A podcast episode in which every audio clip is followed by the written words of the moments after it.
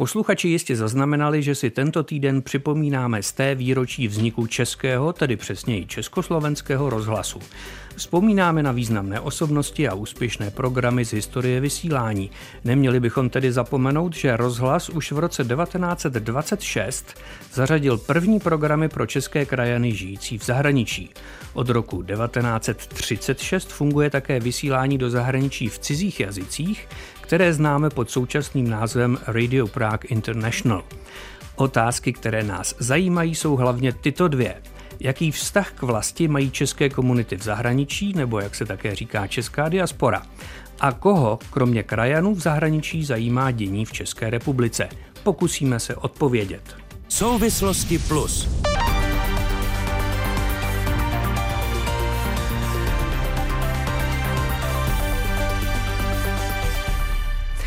Ve studiu vítám dlouholetého vydavatele amerických listů Petra Bíska. Dobrý den.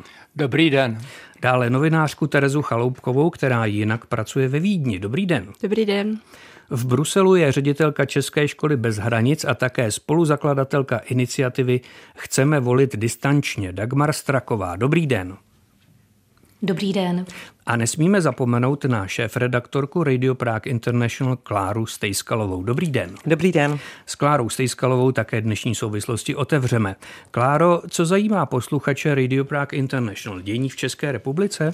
Tak samozřejmě, protože naše vysílání je postaveno v tom dobrém slova smyslu na propagaci České republiky do zahraničí. Vysíláme aktuální zpravodajství, publicistiku, reportáže, cestovatelské typy. A když bych měla říct podle průzkumu, co naše posluchače asi také nejvíc zajímá, tak mimochodem je to například archeologie. Jakmile zveřejníme něco z archeologických objevů, tak to má vždycky velkou návštěvnost, ale eh, prostě jsou to nejrůznější témata z dění u nás. Vy jste říkala návštěvnost, to znamená, že eh, lidé mohou poslouchat, ale také se mohou dívat na webovou stránku. Ano, dá se říct, že v posledních letech jsme trochu změnili strategii a to klasic, od toho klasického vysílání jsme upustili. Je to i taky dáno tím, že jsme odešli z krátkých eh, vln, takže naše vysílání je dnes pouze na internetu a prostřednictvím eh, podcastových aplikací a to gro se soustředí dnes na webové stránky radio.cz. Předpokládám, že posluchači Českého rozhlasu ve francouzštině nebo ve španělštině nebo ti, kteří navštěvují ty webové stránky, asi mají nějaký vztah k Česku už předem, nebo ne? Tak rozhodně mezi našimi posluchači jsou to, jednak jsou to samozřejmě krajané, kteří už nemluví česky, tak ty třeba chodí na anglickou stránku a podobně. Pak jsou to lidé, kteří se zajímají o dění u nás, různí bohemisté, obchodníci, eh, samozřejmě pracovníci ambasád, no a v neposlední řadě to jsou turisté, kteří eh, míří na návštěvu České republiky. A připravujete něco rovněž pro tu českou diasporu žijící v zahraničí, o které budeme v našem pořadu hodně mluvit? připravujeme, protože vlastně ta spolupráce nebo to směřování na krajanskou komunitu je od samého počátku, jak už bylo řečeno, součástí toho zahraničního vysílání a e, my připravujeme specializované programy pro e, české rozhlasy, které ještě fungují, tak například e, ještě pro krajany se vysílá v Rumunsku, v Srbsku, v Austrálii, takže pro ně připravujeme takový speciál, který je součástí jejich vysílání a pak také připravujeme specializovaný program pro české školy bez hranic. Vysvětluje Klára Stejskalová, šéf-redaktorka Radio Prague International. Posloucháte Souvislosti Plus, diskuzi, která vnáší do problémů jasno.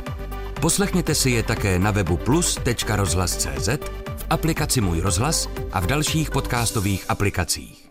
Podle ministerstva zahraničí žije ve světě asi 2,5 milionu našich krajanů. OSN je ve svých odhadech o dost skromnější a udává jen něco přes 900 tisíc. Největší českou komunitu nalezneme ve Spojených státech, následuje Kanada, poté Velká Británie a další evropské země, včetně Německa, Švýcarska nebo Rakouska. Začněme tedy od největšího. Pane Bísku, se po krajanech ve Spojených státech a zkuste nám říct, co oni vlastně o své vlasti vědí a co je na Česku asi zajímá. Je to nesmírně různorodé, protože mluvíme o nejméně třech, třech generacích krajanů. Ty, co jsou to první generace, neznamená, že to jsou jediní, kteří se zajímají. Naopak v Americe je to takový skoro, mód, ne, neřekl by módní zvyk, ale takový zakořeněný, odkud jsem přišel, jaké jsou mé kořeny. Takže jsem potkal pátou generaci i šestou generaci většinou to byly, to byly náhodou to byly moravané, kteří se zajímali o jejich původ. A já očekávám například, že eh, až trošku ještě víc dorostou moji američtí vnuci, kterým je teďka 20-25 let, takže taky začnou se zajímat, zajímat daleko víc, než se zajímali do posud. Eh, je, potkal jsem ty skupiny všechny po Spojených státech, protože jsem 20 let vydával americké listy, tak jsem jezdil po různých kongresech a různých setkáních, výlety a tak dále, povídání, setkání. A, a takže jsem e, zjistil, že opravdu ten zájem je veliký, ale je velice různorodý. V mnoha případech v těch novějších generacích je to prostě e, udržení toho styku. Je to nová doba. Ty nové generace to je něco jiného, než bývali exulanti a emigranty. Ti pořád ještě, ještě existují, ale ubývají, stárnou a je to no, úplně nová doba. A o tom se by se mělo trošku mluvit do detailu, protože to jsou lidé, kteří většinou se budou vracet. My se k těm detailům dostaneme. Paní Chaloupková, je to ve Vídni nebo v Rakousku z krajany podobné jako ve Spojených státech? Já musím říct, že souhlasím s tím, co říkal pan Bisek, s, s těmi třemi generacemi, které se od sebe velmi, velmi liší musím říct, že jakoby ten nejvíc emocionální, nejmelancholičtější vztah má samozřejmě ta nejstarší generace, která tím, jak eh, skrz železnou oponu se opravdu do toho České jako nedostala, tak snadno jako se všechny tyto následující generace můžou dostat a můžou mít ten uh, čilý um, vlastně styk kdykoliv, řekněme, tak já mám pocit, že i trošku vlastně zůstali v té době, v které se museli s Československem rozloučit. Um, a cítím tam opravdu velkou nostalgii a um, zároveň ale aktivitu a motivaci pořád tyhle ty kořeny si připomínat. Samozřejmě pak jsou tady ty mladší generace a ta se velmi ve Vídni konkrétně a v Rakousku míchá s těmi nově příchozími vzdělanými lidmi, expaty, kteří ve Vídni a v Rakousku pracují. Po vstupu do Evropské unie se toto číslo jako extrémně narostlo a tyhle ty dvě skupiny vlastně nejsou úplně propojené. To můžu říct vlastně z vlastní zkušenosti, že o sobě třeba tak um, trošku tuší, ale ve většině případech vlastně ani neví ty nově příchozí uh, do Vídně, jak velkou a bohatou kulturní tradici vlastně vídeňští Češi mají. Zeptám se speciálně, dá se poslouchat ve Vídni české rozhlasové vysílání? Technologicky? Eh, dá se. Ano, ano, myslím teď takové to klasické, nemyslím po internetu, že by si někdo naladil něco z Prahy. To musím Eh, dá se v okolí hranic už chytíte český rozhlas radiožurnál, ale to znám teda spíš z toho, když se vracím jako z dovolené, že ho už před hranicemi chytíte. Ale vy jste, pokud vím, pracovala v české sekci rakouského státního nebo veřejnoprávního no. rozhlasu. Mm-hmm. Ten vysílá jenom po internetu anebo má jenom webovou stránku? Je to ORF Radio Burgenland, takže to vlastně uh, pokrývá tu spolkovou zemi Burgenlandsko, která je při hranicích při s Maďarskem. S Maďarskem, vlastně. Slovenskem, vlastně pod Vídní. Ano. Ale lze chytit Radio Burgenland. A je otázka, jestli vlastně kolik lidí v Rakousku poslouchá Radio Burgenland. Jako to vlastně je to nějaká regionální a marginální věc, to musím asi přiznat. A jaký má, pro, jaký má program to rádio? To by mě zajímalo. Zabývá se spíš tím, co se děje v Burgenlandu nebo v Rakousku, anebo tím, co se děje v Česku? Ten fokus je na rakouské dění, které se nějakým způsobem týká českých, eh, slovenských a jiných autochtonních menšin. A eh, Radio Burgenland jako takové právě nabízí třeba kontinuální vysílání pro um, burgenlandské Chorvaty, což je jedna z těch dalších šesti autochtonních skupin, národnostních skupin v Rakousku, které rakouský stát se zavázal i veřejnoprávní rakouský rozhlas a televize se zavázali pro ně v jejich původním mateřském jazyce vysílat a jestli je teda můžu tady vyjmenovat, aby to bylo jako jasné, ano. tak jsou to Chorvati, Slovinci, Maďaři, Češi, Slováci a Romové a Sinty. Uh-huh. A, a pro tyhle ty lidi vlastně to rádio Burgenland je taková stanice, odkud eh, se ve všech těchto jazycích vysílá, kde ta redakce je situována eh, v Eisenstadtu. Paní Straková, eh, co hledají Češi v Bruselu? Jsou to především zaměstnanci evropských institucí? Určitě je převážná většina Čechů žijících v Bruselu, momentálně zaměstnaná v evropských institucích, respektive takovéto boom, příchod Čechů v zahraničí byl od roku 2004 kdy vstoupila Česká republika do Evropské unie. Ale samozřejmě eh, ti novodobí zahraniční Češi, ke kterým patřím i já, eh, se dostávali eh, do celého světa po sametové revoluci. Takže určitě. Samozřejmě i ti Češi pracující v evropských institucích hledají nějakou, nějakou společnou řeč, komunikaci, v době, kdy eh, já jsem přišla eh, do eh, Belgie, tak existoval jenom jeden krajanský spolek, to byl Český krajanský spolek Beseda, který tady byl už v roce 1904. A postupně těhle novodobí Češi se začali také jaksi formovat. Nejprve se scházeli tak různě na různých místech, potom si vytvořili svoji vlastní krajenskou besedu, českou inspiraci. A postupně z toho všeho se transformovala i otázka těch krajanských, té krajanské školy. Češi, když mluvíte o škole, pracují. paní Straková, když se začala s tou školou, eh, jaké děti chodí do vaší školy? Jenom české? Hmm. To je dobrá otázka. Eh, ne, jsou to děti českých rodičů, ale ze smíšeného manželství. To znamená, buď to otec nebo matka jsou Češi, a jsou to děti, které nenavštěvují evropskou školu, českou sekci v evropské škole, protože ta tady v Bruselu existuje vyloženě pro děti eh, zaměstnanců evropských institucí a zejména eh, zaměstnanců eh, těch institucí, kteří migrují, to znamená, oni se vrací po, dejme tomu, čtyřech letech. A naše děti jsou převážně vícejazyčné, respektive multijazyčné, a my je v České škole bez hranic učíme pouze český jazyk a české reálie. Paní Chaloupková, ve Vídni je česká škola, pokud vím, a dokonce gymnázium uh-huh. od nepaměti. A tam se vyučuje česky nebo německy? Česky, německy a slovensky. Pane Bísku, eh, české děti ve Spojených státech jsou asi typuji, odkázány jenom, odkázány jenom na americké školy, pokud tedy nežijí v nějakém místě s velkou krajanskou komunitou, jako je Chicago třeba. Přesně tak to je, ale není to jenom Chicago. Rozrůstá se to do, do jiných dalších velkých měst. A moje osobní zkušenost, 15 eh, let jsem byl eh, činovník a 6 let prezidentem spolku v New Yorku, eh, stoletý spolek, 110 let, který měl v jejich stanovách, první ostavec bylo svobodo, svobodomyslná škola. To byla jako hlavní založení toho spolku. Když jsem se v, roce 96 přidal do spolku, tak ta škola neexistovala. A přišla právě, jak jsem říkal, jak je to různorodé, přišla nová vlna, noví Češi a Slováci, dokonce víc Slováků než Čechů, takže Češi se obávali, že Slováci to celé převezmou. A ta škola dneska má přes 100 žáků a žákyň.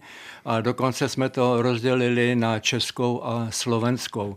Eh, začalo to spontánně s velkou euforií. Eh, paní Silvestrová, profesionální učitelka, se do toho dala a eh, je to opravdu kvalitná, má to úroveň a zřejmě to bude pokračovat dál, přestože to není pro diplomatické sbory a tak dále. Je to prostě pro děti krajanů, kteří tam zůstali. Já bych neřekl krajany, to jsou prostě Češi a Slováci žijící v zahraničí.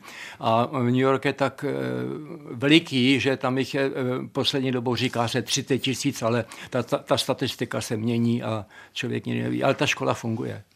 Při listování průzkumem Ministerstva zahraničí věnovaným české krajanské diaspoře jsem mezi iniciativami zahraničních Čechů narazil na akci Chceme volit distančně. Dagmar Straková je spoluzakladatelka této iniciativy. Jaký máte cíl? Tak ten náš cíl je samozřejmě eh, pomoci prosadit korespondenční eh, volbu. Ale ta otázka je poměrně dosti stará. Já bych eh, se chtěla vrátit eh, nejprve do minulosti, tak asi 25 až 30 let zpět, kdy úplně první požadavek o prosazení nějaké formy hlasování jiné než prezenční vznesly krajané v Kanadě a právě ve Spojených státech.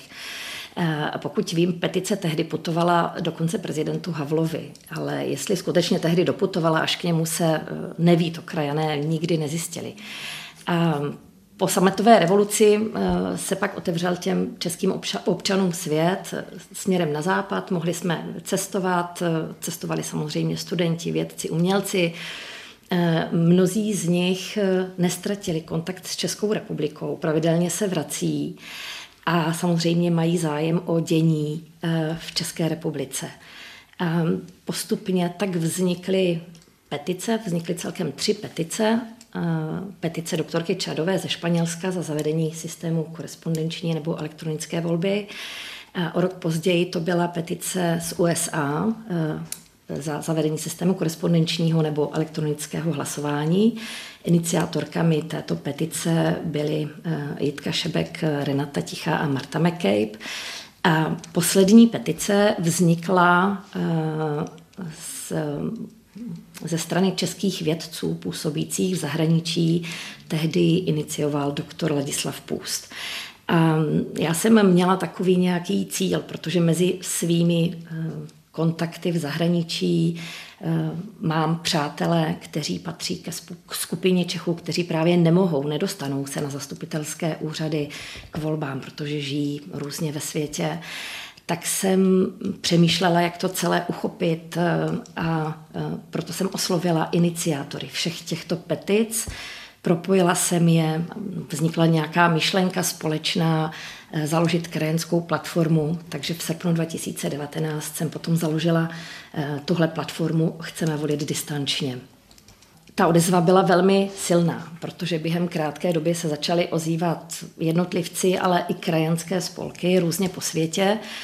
A dnes jsme v kontaktu s krajany z celkem 36 zemí světa. Spolupracujeme s více než 70 krajanskými spolky a z těchto všech eh, krajanů, nebo vlastně je také potřeba říct, co je to krajan a co je to český občan žijící v zahraničí, se vygenerovali koordinátoři, kteří působí eh, ve svých regionech. Um, no do toho všeho v podstatě potom přišel covid, eh, což byla strašná tragédie, ale my jsme úplně ze začátku nastavili tu komunikaci online, takže hned od začátku jsme komunikovali virtuálně.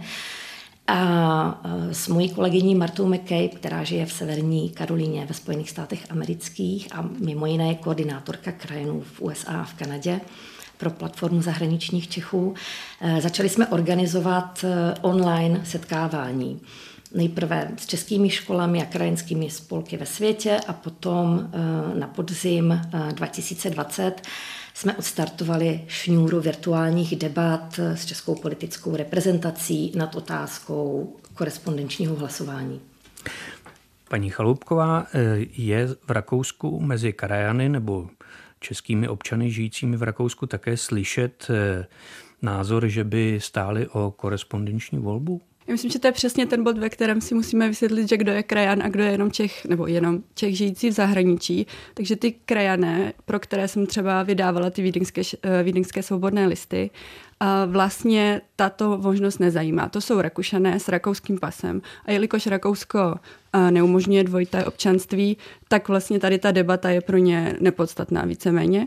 Ale zároveň ve Vídni v Rakousku žije obrovské číslo lidí, kteří mají české občanství, mají politický zájem a chtěli by mít prostě komfortnější možnost tady toho svého práva využít. A to musím říct, že vlastně neznám člověka, který by potom netoužil, nebo by řekl, a ježíš, teď vlastně to je úplně jednoduchý, v pátek večer, když pracuju full time, si to zařídit, abych dojel prostě do svého původního okresu. Jo, vlastně Rakousko a Česko není tak daleko, ale přece jenom to těm lidem jako zesložitujeme a podle mě úplně zbytečný, že to je vlastně nějaké právo, které eh, prostě jako české, český občani máme. Proto se na to ptám. Eh, mě nepřekvapuje, když se krajané, řekněme, ve Spojených státech ozývají, nebo ve větších zemích, řekněme, evropských, Francie, například Španělsko, kde může být problém eh, se buď tedy vrátit do Česka na volby, anebo dojet i na zastupitelský úřad, který nemusí být poblíž. Rakousko není zase tak daleko a když už ne do Česka, tak do Vídně se dá dojet za pár hodin. Přesto Rakušané, tedy teď myslím Češi, kteří v Rakousku žijí a mají právo u nás volit, stojí o to, aby to mohli dělat korespondenčně. Ano, jak posluchači možná vědí, tak na české politické scéně nemáme na korespondenční volbu zatím jednotný názor. Někdo je pro, jiný váha a zejména politici hnutí ANO a SPD jsou proti. Zavolal jsem poslankyni strany Svoboda a přímá demokracie Marii Pošarové, která je též členkou poslaneckého výboru pro evropské záležitosti, a zeptal se, jak se dívá na krajany, kteří by chtěli ze zahraničí korespondenčně volit v parlamentních volbách. Tak samozřejmě eh, dnes už mají možnost volit jo, v prezidentských a poslaneckých volbách na našich zastupitelských úřadech. Takže to je uh, tato uh, věc k tomu, co se týče korespondenčního hlasování, tak samozřejmě jako chápu, že to zjednoduší volby zahraničním voličům, že jo, přibyde jich určitě ty, kteří budou rozhodovat, co se týče v, ve volbách do poslanecké sněmovny a prezidentovi, ale problém je, že oni nežijou ve státě, o něm vlastně rozhodují, jo? takže neponesou vlastně žádný důsledky svého volebního rozhodnutí. Uh, to znamená, že pokud uh, tady se zvýší daně z nemovitostí, zvýší se energie, tak oni vlastně nebudou vlastně pocitovat ty dopady. To znamená, že by měli, a hlavně neplatí tady ani žádné daně, takže jsem proto, aby to hlasování zůstalo tak, jak je doteďka. To znamená, pokud chtějí, tak ať si dojdou na zastupitelský úřady a pokud prostě chtějí korespondenční hlasování, tak ať tedy, nebo takhle, nebo pokud chtějí rozhodovat a pocítit ty dopady, tak ať se vrátí zpátky do České republiky. Vaše strana má ke korespondenčnímu způsobu voleb výhrady také proto, že by hlasy přicházející korespondenčně ze zahraničí byly pravděpodobně losem určeny do jednoho volebního kraje v České republice. Hmm. Máte za to, že by to hmm. mohlo být organizačně a administrativně příliš náročné? No, já spíš eh, bych chtěla, a to už vlastně i na současný stav, aby vlastně se uh, změnily ty zahraniční hlasy, aby nebyly do jednoho kraje, ale aby to bylo v rámci uh, prostě jako více krajů. Jo, protože je problém pak, když to spadne třeba do jednoho malého, ať už libereckého nebo karlovarského kraje, tak tam samozřejmě to může ovlivnit uh, volby v tom konkrétním kraji. Já jsem proto, aby to bylo prostě nějakým způsobem podle třeba kontinentu, třeba rozložený do více krajů, aby se ty hlasy trošičku z toho zahraničí rozměnili. Paní Chaloupková, když paní poslankyně Pošarová říká, že lidé, kteří žijí v zahraničí, neponesou dopady svého hlasování a neplatí v Česku daně a tím pádem nemají mít tak jednoduchý přístup k hlasování, nemá pravdu?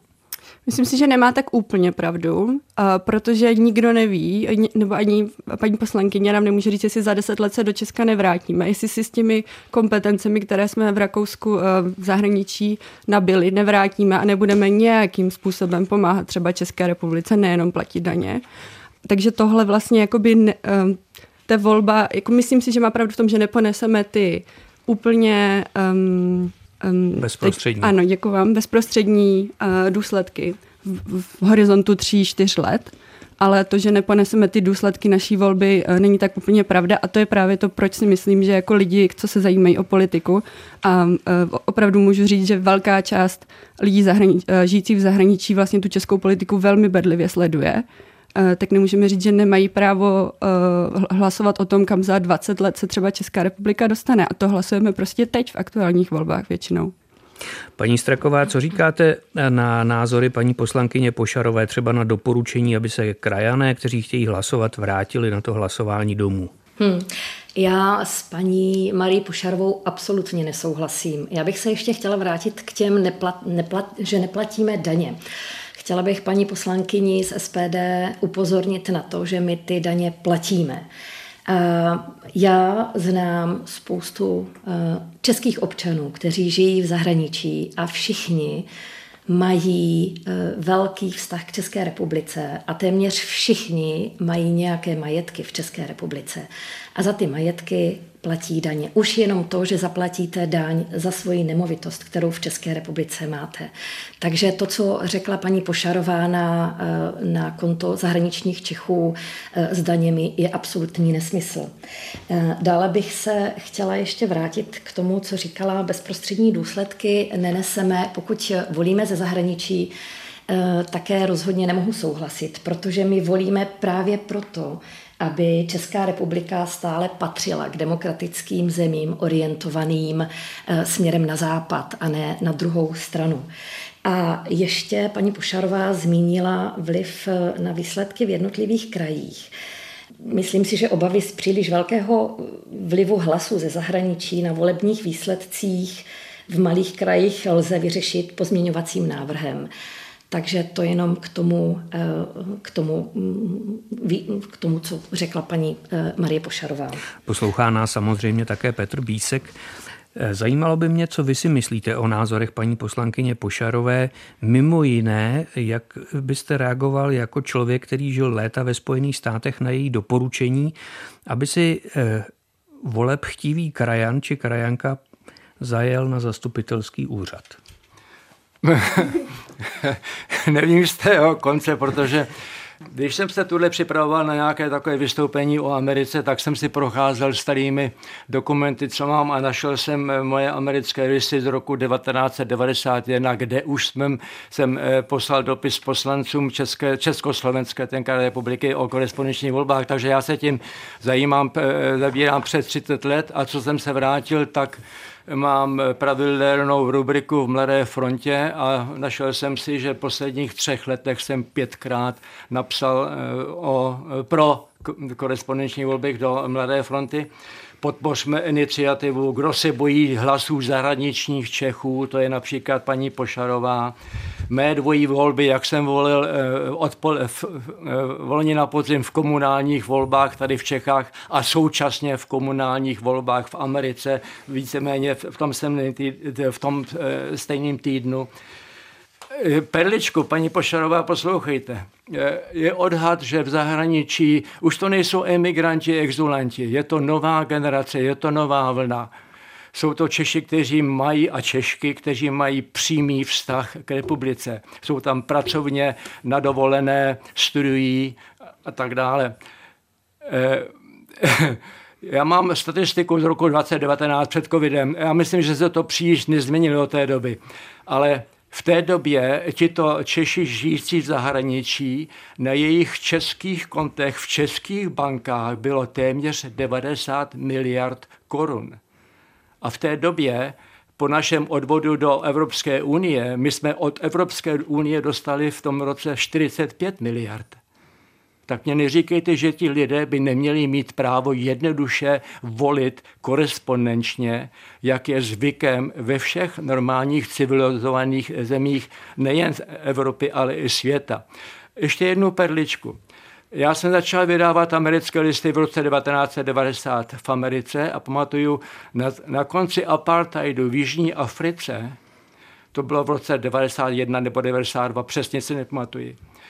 V New York Times vyšla fotografie černošky z Jižní Afriky, jak volí korespondenčně z New Yorku do Jižní Afriky.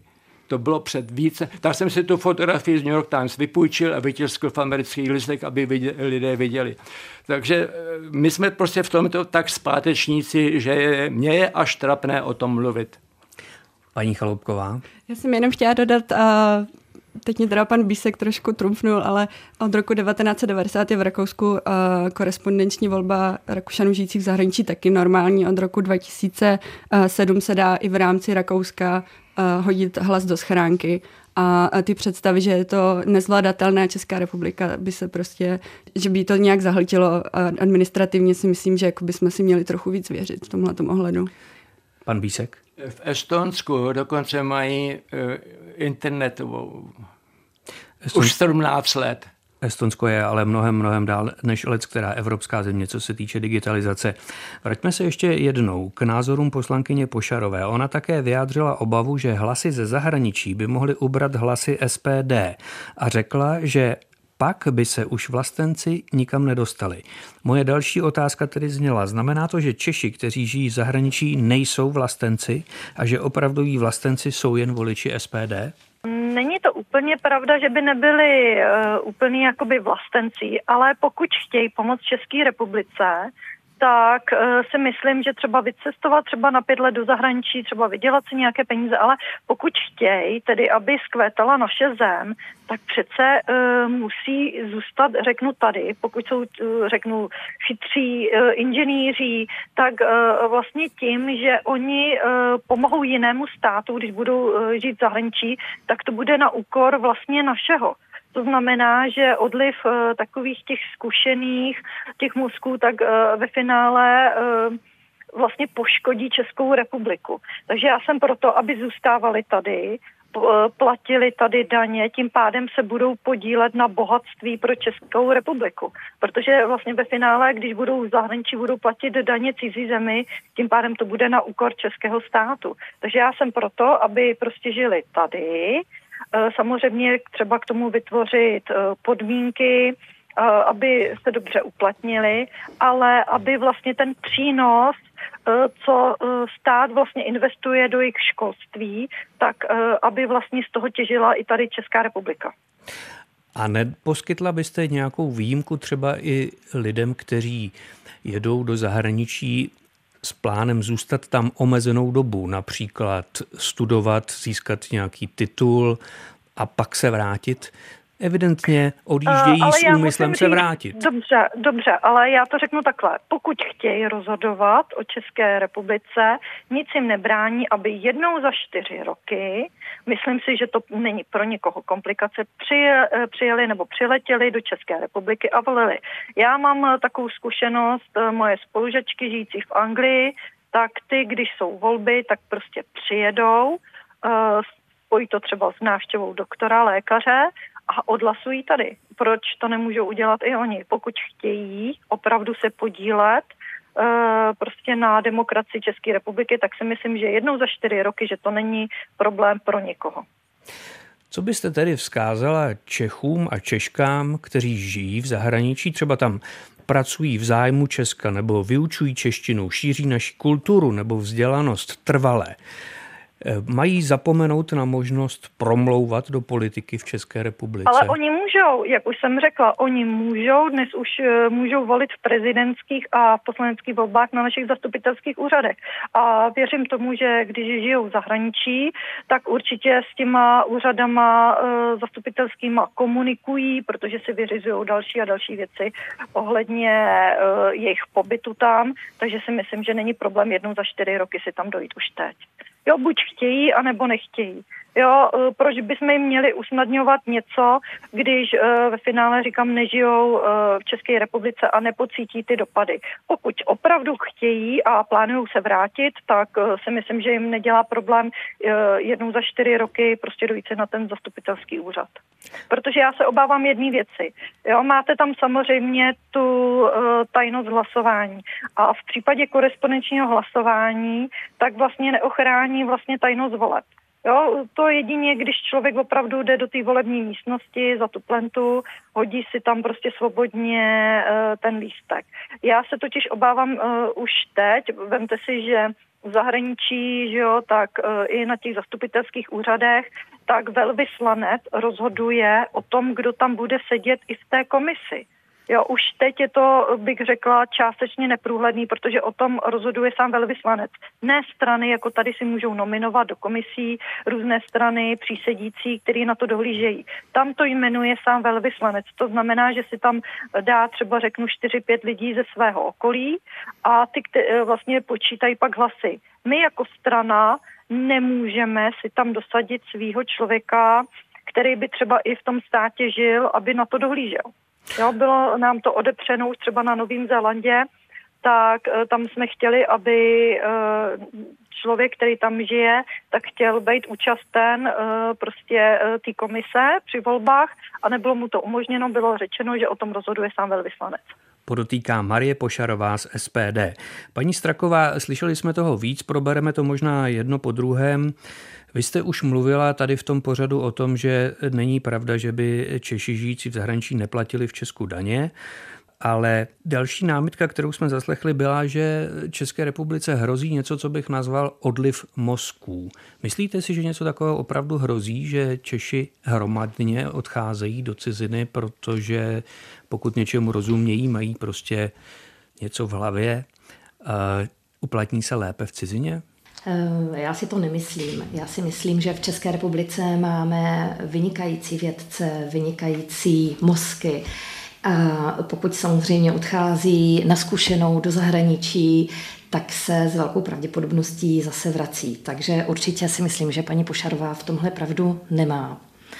Eh, pokud bych mohla ještě dál komentovat eh, ty její výroky, co se týká například tajnosti volby, vím, že SPD s tímhle má docela velký problém tak bych chtěla podotknout, že tento princip je míněn zejména jako ochrana svobody volby voliče před systémovým nátlakem ze strany existující státní moci. A v bezpečí domova v zahraničí je takový nátlak téměř vyloučen, respektive absolutně nedává smysl. A odpovědnost za ochranu tajnosti hlasování v rámci vlivu rodiny a přátel je potom ponechána na občanovi voliči, stejně jako je tomu například při korespondenční volbě v jiných zemích. Není teda vůbec absolutně důvod se domnívat, že by občan takovou odpovědnost neunesl a prakticky neznal.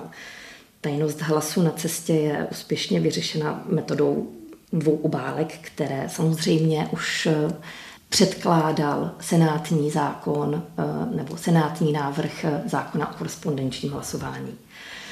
A pak mě ještě zarazila ta zpráva paní Pošarové, že nějaký její nějaký jejich člen SPD chtěl být u volební komise na Novém Zélandu. To je opravdu velmi úsměvné, protože zrovna na Novém Zélandu neexistuje žádný zastupitelský úřad, paní Pošarová.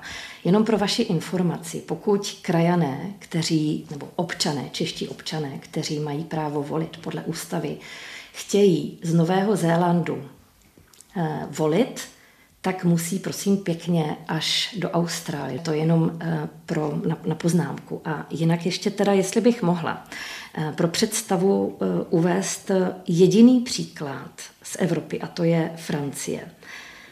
Pokud jste českým občanem žijícím ve Francii, tak samozřejmě můžete volit na českém velvyslanectví, které je jenom jedno jediné, a to je v Paříži. Na jihu Francie, například v Marseille nebo v Ním, žije poměrně velmi početná česká komunita a jenom vzdálenost z tohoto regionu do Paříže je zhruba 750 až 800 kilometrů. A celkové náklady na zajištění ten celé transakce, to znamená nákup zpáteční letenky, ubytování, samozřejmě dovolená z práce, eh, výjde jednoho občana v přepočtu na 10 až 15 tisíc korun.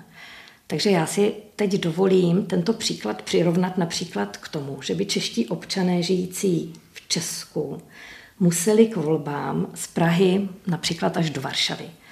A byl by to docela zajímavý průzkum, kolik českých voličů by vlastně takovouhle cestu pravidelně a trvalé absolvovat chtělo. A jsem zvědavá, jestli by zrovna paní Pošarová nebo pan Tomio Okamura tohle to vysvětlovala, jak by to vysvětloval voličům České republice. Nemůžeme teď mluvit za ně. Chci se ale zeptat pana Bíska, eh, vraťme se k té myšlence, o které jsme se bavili před několika minutami. Neměla by Česká republika mít nějaký větší užitek z práce lidí, kteří získali v Česku vzdělání a potom odešli do zahraničí? Neměla by si to Česká republika nějak víc hlídat? To se mi zdálo, že naznačovala paní Pošarová. Já nevím, jestli by to bylo hlídatelné, jestli prakticky je to jako hezké heslo, populární heslo, ale jak by se to v praxi, jak by to paní Pošarová chtěla provést, aby to opravdu fungovalo férově. Zrovna minul, nedávno jsem měl telefon od eh, mého bývalého veslaře, který dostal stipendium, eh, studuje v Bostonu a strašně rád by býval uh, volil ale nemohl, protože to bylo 350 kilometrů tam a zpátky. A to je člověk, který se bude vracet, který to vzdělání získal tady, získá, ho, získá navíc špičkové vzdělání v Americe a s tím se vrátí zpátky. A jak by to paní Pošarová chtěla tohleto všechno sledovat a kontrolovat a zaznamenávat, francouzská diaspora má už eh, ve třetí generaci mají zastoupení eh, ve francouzském parlamentu dokonce s volebním právem. Musím jenom upozornit, že paní Pošarová není účastníkem naší debaty. Ten rozhovor jsme natočili dopředu, takže pokud se na ní obracíme, tak eh, nemůže reagovat. Paní Chaloupková, dovedete si představit, že by český stát udělal něco pro to, aby si prostě pojistil to, že pokud někdo získá v České republice vzdělání, tak taky to vzdělání uplatní pouze v České republice? Dá se to nějak ze strany státu určit, zajistit? Upřímně nevím, nebo nemůžu na to já odpovídat ze své pozice, ale myslím si, že bychom prostě pošlapali ty principy toho, proč jsme si udělali volnost eh, pohybu, práce a studia v Evropské unii. A musím říct, že třeba já konkrétně jsem toho také využila. Já mám Eh, vysoké vzdělání jak z Česka, tak z Rakouska. A vlastně to, jak byl ten proces jednoduchý, bylo pro mě opravdu překvapením. A samozřejmě nejsem jediná. A chci, chtěla bych třeba ještě upozornit na to, že eh, konkrétně Vídeň je sídlo mnoha mezinárodních institucí a to, že Češi Uh, budou zaměstnaní a budou teda platit daně pro tyto, v rámci těchto institucí Eh, například v Rakousku, ale přece znamená, že pracují pro Českou republiku a to, že pracují na nějaké výměně mezinárodní, eh, ať už prostě dovedností, vědomostí, eh, tak to je práce pro Českou republiku, která je ale opravdu, opravdu nosná. Takže já si myslím, že tenhle argument bychom taky nemuseli brát jako až tak moc platný. To s tím vzděláním opravdu nevím, jestli to můžeme nějak zajistit, ale myslím si, že to vlastně ani není jako, jakou výhodu by to uh, uh, jako způsobilo, jakou výhodu by to uh, představovalo. Myslím si, že to, že to vzdělání si budeme prostě vyměňovat že ta výměna uh, vlastně nejlepších mozků bude probíhat na minimálně evropské uh, úrovni, je přece dobře pro jakýkoliv stát. Posloucháte Souvislosti Plus, mluvíme o krajanech žijících v zahraničí a o tom, jaký mají vztah k vlasti a jak se na ně jejich vlast dívá s Dagmar Strakovou, Petrem Bískem a Terezou Chaloupkovou. Posloucháte Souvislosti Plus, diskuzi, která vnáší do problémů jasno. Poslechněte si je také na webu plus.rozhlas.cz, v aplikaci Můj rozhlas a v dalších podcastových aplikacích. Paní Straková, eh, v každé debatě o krajanech dříve nebo později narazíte na otázku, jestli Česká republika dokáže využít potenciálu, který se v podobě krajanů v zahraničí nabízí. Lidé v zahraničí přece mají cené zkušenosti, znalosti a kontakty. Umíme je zužitkovat? Eh, já si myslím, že je eh, umíme zužitkovat částečně. Otázka je, jestli Češi kteří nabídou nějaké zkušenosti v zahraničí, eh, potom chtějí nějakým způsobem v rámci návratové politiky zpět do Česka eh, tyhle zkušenosti eh, nabídnout. Mnozí ano, mnozí samozřejmě zůstávají v zahraničí, protože tam mají, nebudeme si lhát do kapsy, mnohem více možností, jak vlastně sami růst. Pane Bísku, když se bavíme o tom, jestli čeští eh, exulanti, promiňte, že používám ten výraz, prostě lidé, kteří žijí v zahraničí, ale mají český původ, představují nějakou hodnotu, dokáže je Česká republika využít, anebo oni přichází? Je to o mnoho lepší, než to bývalo v 90. letech, kde byla eh, až bych řekl uměle z české strany z eh, vyšších politických kruhů, kruhů. Já budu jmenovat eh, prezidenta Václava Klauze. Těm tím byl známý eh, nevraživost vůči Který ale v 90. letech nebyl jo. prezident. Pardon, byl pouze premiér. Ano, premiérem, pardon, ale ten on navedl tu atmosféru. Ale jinak já bych řekl, že je to, podstatně se to zlepšuje, protože ten vztah je daleko přátelštější a upřímnější. A e, já jsem v tomhle tom optimista. Eh, myslíte si tedy, že se situace zlepšuje? Nemůže to být také někdy tím, že krajani jsou trochu, řekněme, sebevědomí a nechce se jim už, také jsme to před chvílí řekli, možnosti v zahraničí jsou často lepší než v České republice a že se prostě nechtějí vracet někam, protože by to pro ně byl krok zpátky? Eh, byl by to krok zpátky v tom, že jestli už se tam nějak usadili eh, společensky i rodině, tak ten návrat eh, není tak jednoduchý. Já jsem to sám prožil a dokonce znám i mladé rodiny, které se vrací poslední dobou a není to tak jednoduché. V tom by to měla eh, Česká republika usnadnit, že by je spíš přivítala víc s otevřenou náručí. Je to takový všeobecný výraz, ale tak nějak bych to viděl. Ale jak říkám, já jsem optimista, je to podstatně lepší, než to bývávalo. Znám, znám případy, že vyjeli vyštudovali, hlavně mládež, eh, vyštudovali, vrátili se a nebo študují a mají v plánu, že se vrátí. Ale když se, zase, když tam někdo je úspěšný odborně a opravdu vyniká, tak ty podmínky eh, eh, tam tak těžko je získal, si je vypracoval, ty lepší podmínky, než jsou tady, že je těžké pro toho člověka, aby, aby to nechal být za sebou a vrátil se do vlastně do neznáma. Já vám rozumím. Paní Straková je pro eh, Čechy, kteří dosáhnou nějaké pozice, ať už v Bruselu, v Belgii, v evropských společenstvích, no vůbec prostě v civilizovaném světě, jednoduché vracet se do České republiky? Hmm. No to je velmi zajímavá hmm. a velmi složitá otázka. Eh, záleží asi zřejmě na tom, samozřejmě ano, eh, je to složité, je to velmi složité, protože oni nabili zkušenosti ve svobodné demokratické zemi, která je ale svobodná a demokratická v podstatě strašně dlouho. Že my jsme tu svobodu získali po sametové revoluci v roce 1989, kdežto v té Belgii eh, je ten život trošičku jiný, i to myšlení těch lidí je trošičku jiné. Takže ano, když se potom vracíte zpátky, je to trochu složité, protože vám ti Češi eh, někdy nerozumí. Ale v každém případě my jsme nestratili ani nestrácíme kontakt s Českou republikou. Právě naopak. Eh, jak už jsem říkala hned ze začátku, naše eh, generace, takzvaná ta novodobá generace, která odcházela po sametové revoluci do zahraničí, tak se snaží eh, uchovávat češtinu, uchovávat své kořeny, uchovávat vlastně český jazyk pro, pro, ty naše, pro naše děti, pro naši generaci.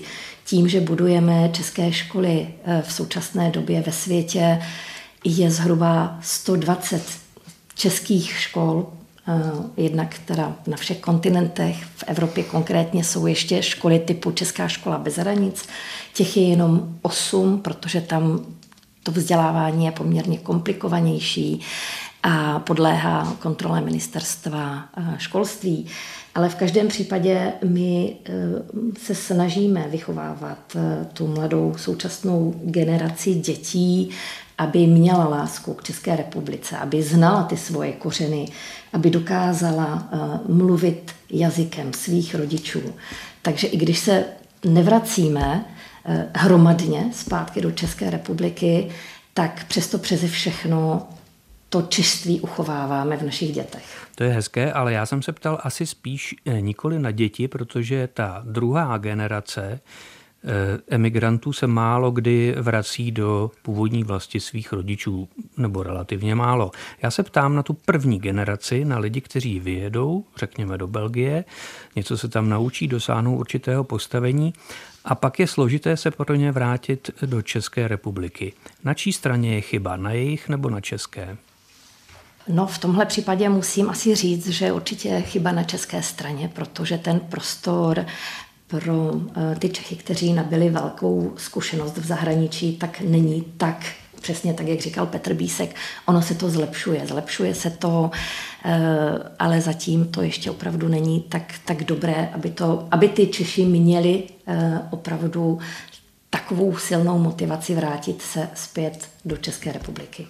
Paní Chaloupková, vy znáte pohled z Rakouska do České republiky. Připadá vám, vám, vám ta česká náruč rozevřená tak atraktivně, že byste se do ní třeba chtěla vrátit? Jo, myslím si, že tohle by ten problém nebyl. Um, ale uh, to, co jako problém vnímám, je, že jestli vlastně ten signál, který Česká republika těm Čechům žijící v zahraničí vysílá, je, že jsme nějaká problematická entita, která se teda chová ve volbách nevyspytatelně, tak jim ji radši neumožníme, nebo stálo by nás to moc peněz, tak vlastně jako chcete se pak vracet, uh, myslíte si, že ten stát se o vás dobře postará? Uh, já bych prostě tady jenom takhle do placu hodila uh, ten pocit, který vlastně Rakousko dává svým menšinám. A konkrétně ty Češi, eh, to je autochtonní menšina, která tam žije díl jak tři generace a má opravdu výsostné postavení v rámci rakouského eh, zákona, v rámci rakouské ústavy. A ten stát se stará o tyto své menšiny. Jsou to samozřejmě Rakušané, ale dává jim právo a zachovat tady tu jejich, dávají to právní postavení, zachovat jejich původní kulturu.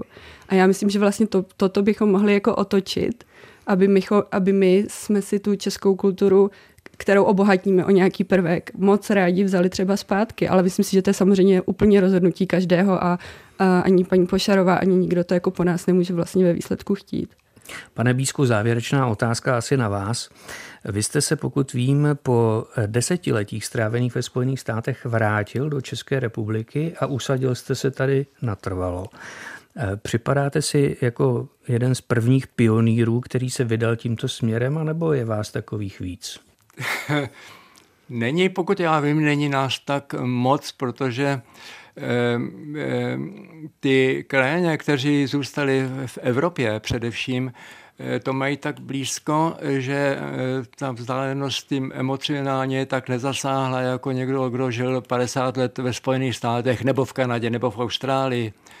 Eh, já jsem v tomhle tom eh, eh, mám pocit, jsem trošku unikátní, protože já jsem prostě, já jsem se nemusel vrátit, bylo to moje osobní rozhodnutí a já jsem se prostě vrátil zpátky domů. A nelitujete? To, ne, nelituj, ne, ale je, mohli bychom mít mohli další debatu o tom, že to je náročné. Po, po praktické stránce je to hodně náročné ale zvládl jsem to a jsem tady zpátky doma a nelituju toho. Jsem rád, že jsme skončili, řekněme, střízlivě optimistickým tónem. Souvislosti plus dnes svými názory obohacovali Dagmar Straková v Bruselu. Děkuji a nashledanou. Děkuji, nashledanou. Tereza Chaloupková z Vídně, ale tentokrát z Prahy. Děkuji a nashledanou. Děkuji za pozvání. A samozřejmě Petr Bísek. Děkuji vám, nashledanou. Děkuji, těšilo mě. Od mikrofonu přeje příjemný poslech Českého rozhlasu Plus Petr Dudek.